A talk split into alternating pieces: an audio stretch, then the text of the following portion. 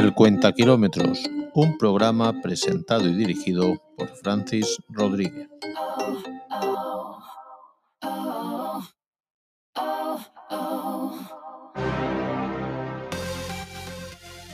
La inteligencia no se manifiesta por tener un determinado nivel de estudio, sino por la capacidad de guardar silencio cuando el ignorante hace ruido.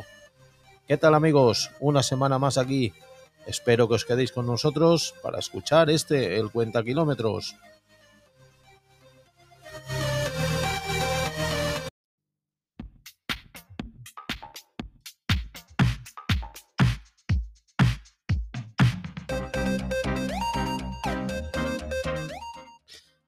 Escaleta de este programa número 35 o programa número 15 de esta nuestra segunda temporada. Como siempre, actualidad. Hoy vuelve con nosotros la sección de autorretro para hablar del McLaren MP4, abriendo boca ya para la Fórmula 1 que está ya a punto de empezar. Pues bien, este McLaren MP4, los que ya seguís la Fórmula 1 sabéis que es un Fórmula 1 que ganó bastantes premios. Coche de la semana, Ford Galaxy, haciendo kilómetros. Nos introduciremos en la Vía de la Plata, iniciando el nuevo camino en esta sección. Y como siempre, el buen comer que nos traerá una tortilla de espinacas al horno.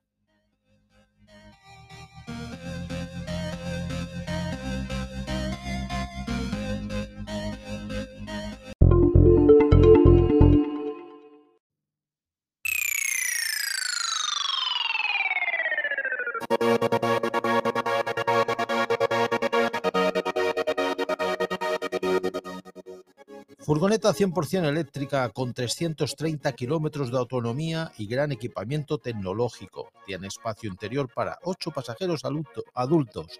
Es la noticia que nos trae Fiat esta semana con su Fiat E Ulisse. El Kia EV-6 se hace con el título de coche del año 2022 en Europa. Volvo, por su parte, la marca sueca, nos trae el Volvo XC40 Fast Life que ya está disponible aquí en Europa. El subcompacto sueco presenta novedades muy simples en el plano estético y también en el exterior, que ahora se asemeja a la variante coupé del C40 Recharge. Y la marca DR, marca nueva que entra aquí en el cuenta kilómetros DR, es un fabricante de automóviles italiano fundado en 2006 por la fusión de Cita del Auto, empresa líder en la comercialización de automóviles y distribución, el primer ejemplo de multimarca en el mundo, y por otra parte DR Sport Equip, empresa especializada en la producción de automóviles de carreras. Pues DR Automóviles sigue adelante en su implantación en el mercado español con un pequeño sub con etiqueta Eco, es el DR3.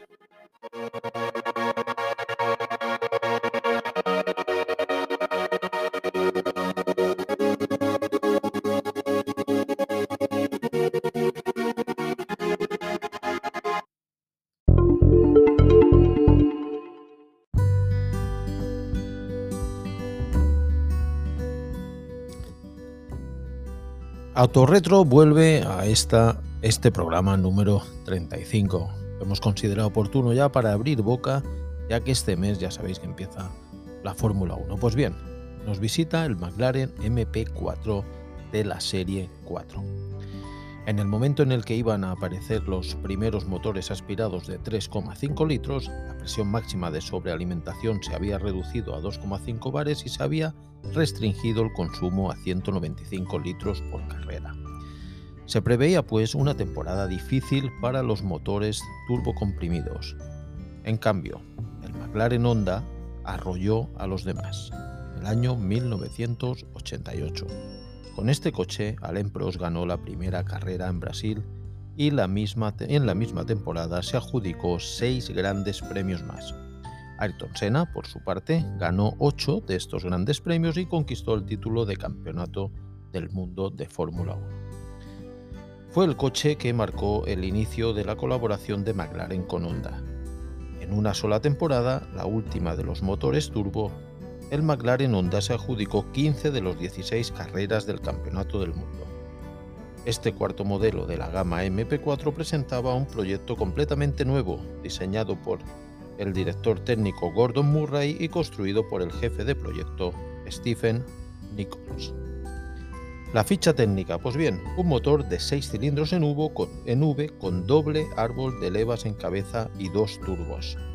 Cilindrada de 1494 centímetros cúbicos, potencia máxima de 900 caballos que los entregaba a las 12.500 revoluciones, tracción trasera, cambio de 6 velocidades y una velocidad máxima, dependiendo del circuito, de más de 300 km hora.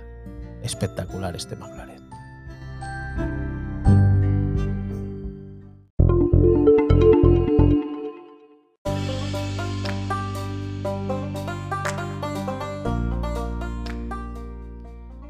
Ford Galaxy Hybrid 2.5 190 caballos FHEV baja Titanium es el coche de la semana que pasa hoy por aquí por este el cuenta kilómetros. Coche para hacer viajes en familia. Dispone de 7 plazas bien amplias.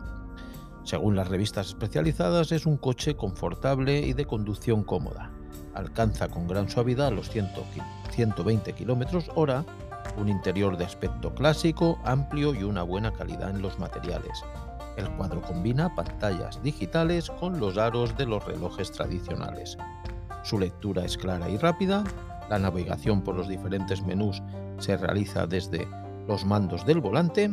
La pantalla central ofrece control táctil para la mayoría de las funciones y para un viajecito en, el semana, en Semana Santa, que ya pronto lo tenemos aquí, pues es una gran opción.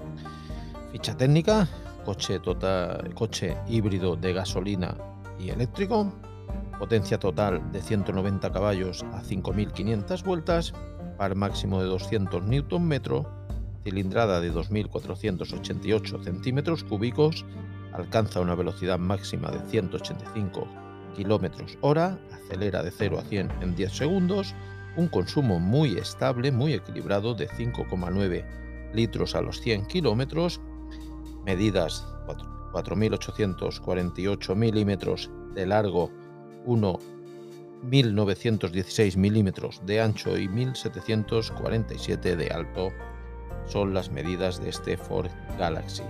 Neumáticos 2, 235 50 R18, peso de 1978 kilos, un maletero con sus asientos desplegados al completo de 300 litros, está muy bien, y si los replegamos conseguimos un maletero de 2.339 litros. Muy bien para según que, que vayamos a, a cargar.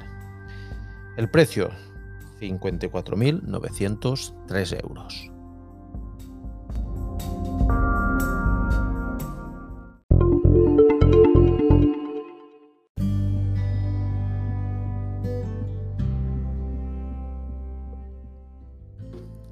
Abrimos nuevo capítulo, nuevos episodios en Haciendo Kilómetros y hemos considerado oportuno seguir en la historia y introducirnos en lo que fue la Vía de la Plata. Eh, a lo largo de estos programas hablaremos de, de varios pueblos, localidades que formaron parte de esta vía romana. La Vía de la Plata era una calzada romana que atravesaba de sur a norte parte del oeste de Hispania, desde, Augusta Emérita hasta Astúrica Augusta, o Mérida y Astorga, que son los nombres actuales de estas dos localidades. Dos milenios después, su trazado ha servido de base para proyectar el sendero de gran recorrido ruta de la Vía de la Plata, la carretera del puerto de Gijón al puerto de Sevilla y la autovía Ruta de la Plata. Tal denominación se debe a una evolución popular por una confusión fonética, no porque ella no, no porque por ella circulase el preciado metal. Recorremos siete pueblos de la Vía de la Plata en esta nueva serie de pueblos para la sección de Haciendo Kilómetros. Partiremos de Mérida y acabaremos en Astorga, como bien indica la historia. Y entre ellos, pues pararemos por cinco localidades más. Hemos hecho ahí un cribaje y al final hemos decidido que empezaremos la semana que viene en Mérida, pararemos en Vilafranca de los Barros, provincia de Badajoz, en Galisteo, Cáceres, Baños de Montemayor, Cáceres también, Grinaldo en Cáceres. Estudiaremos bien lo que es esta provincia de la comunidad extremeña y luego ya pasaremos antes de llegar a Astorga pararemos en la granja de Moreruela, de la provincia de Zamora. Espero que os guste esta nueva sección, pequeña introducción hoy para abrir boca en el próximo programa donde pararemos o nos llevará el coche de la semana a la Mérida. Eh, Augusta Emérita, de aquella hispana de los tiempos romanos.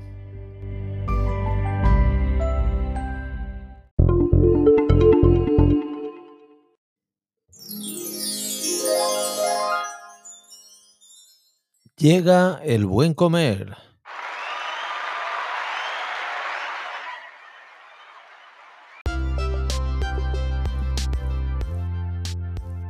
Pues bien, hoy tortilla de espinacas al horno, exquisita, riquísima. Necesitamos un molde de estos de corona, ¿sabéis? Los que en medio no tiene, tienen un agujero, por decirlo así, solo es el molde, eh, lo que se cocina es alrededor, ¿no? son redondos con otro redondel en medio que ahí no llega a cubrir la masa. Pues bien, necesitamos un molde de estos. 8 huevos también, 100 gramos de hojas de espinacas, 100 gramos de loncha de jamón ibérico, 125 gramos de queso al gusto, el que queráis, dos, dos tomates maduros, unas hojas de albahaca y como siempre aceite de oliva virgen, sal y pimienta. En pocas recetas fallan estos tres ingredientes. ¿eh? Pues venga, encendemos los fogones y empezamos a preparar, en este caso más que fogones, el horno. Lavamos y secamos los tomates para seguidamente cortarlos en rodajas no demasiado gruesas. Reservamos cuatro rodajas para decorar al final. Lavamos las espinacas, las secamos con papel de cocina y las cocinamos en una sartén con un poquito de aceite de oliva y salpimentándolas cocinamos dos o tres minutos, poca cosa. Precalentamos el horno a 180 grados, que se vaya, vaya cogiendo temperatura.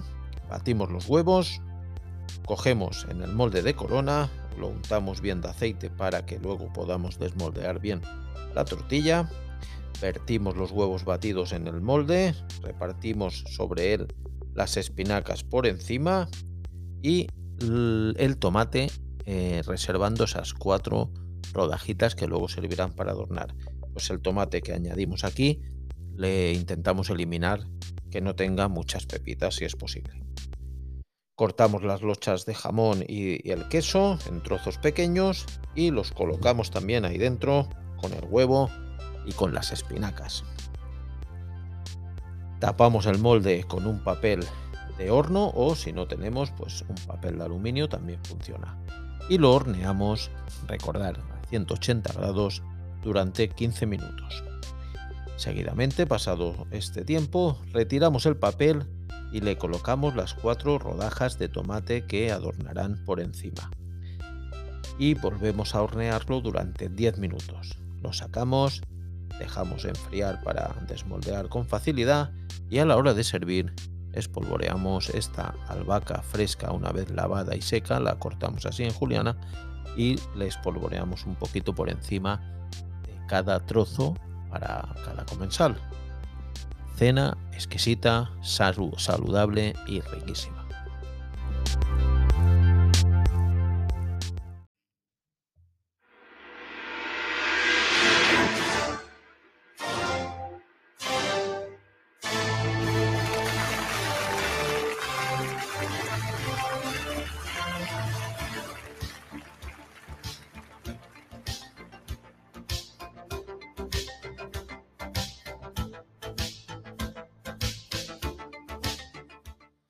La vida no se juzga por el tiempo, sino por los recuerdos de los momentos especiales que vivimos.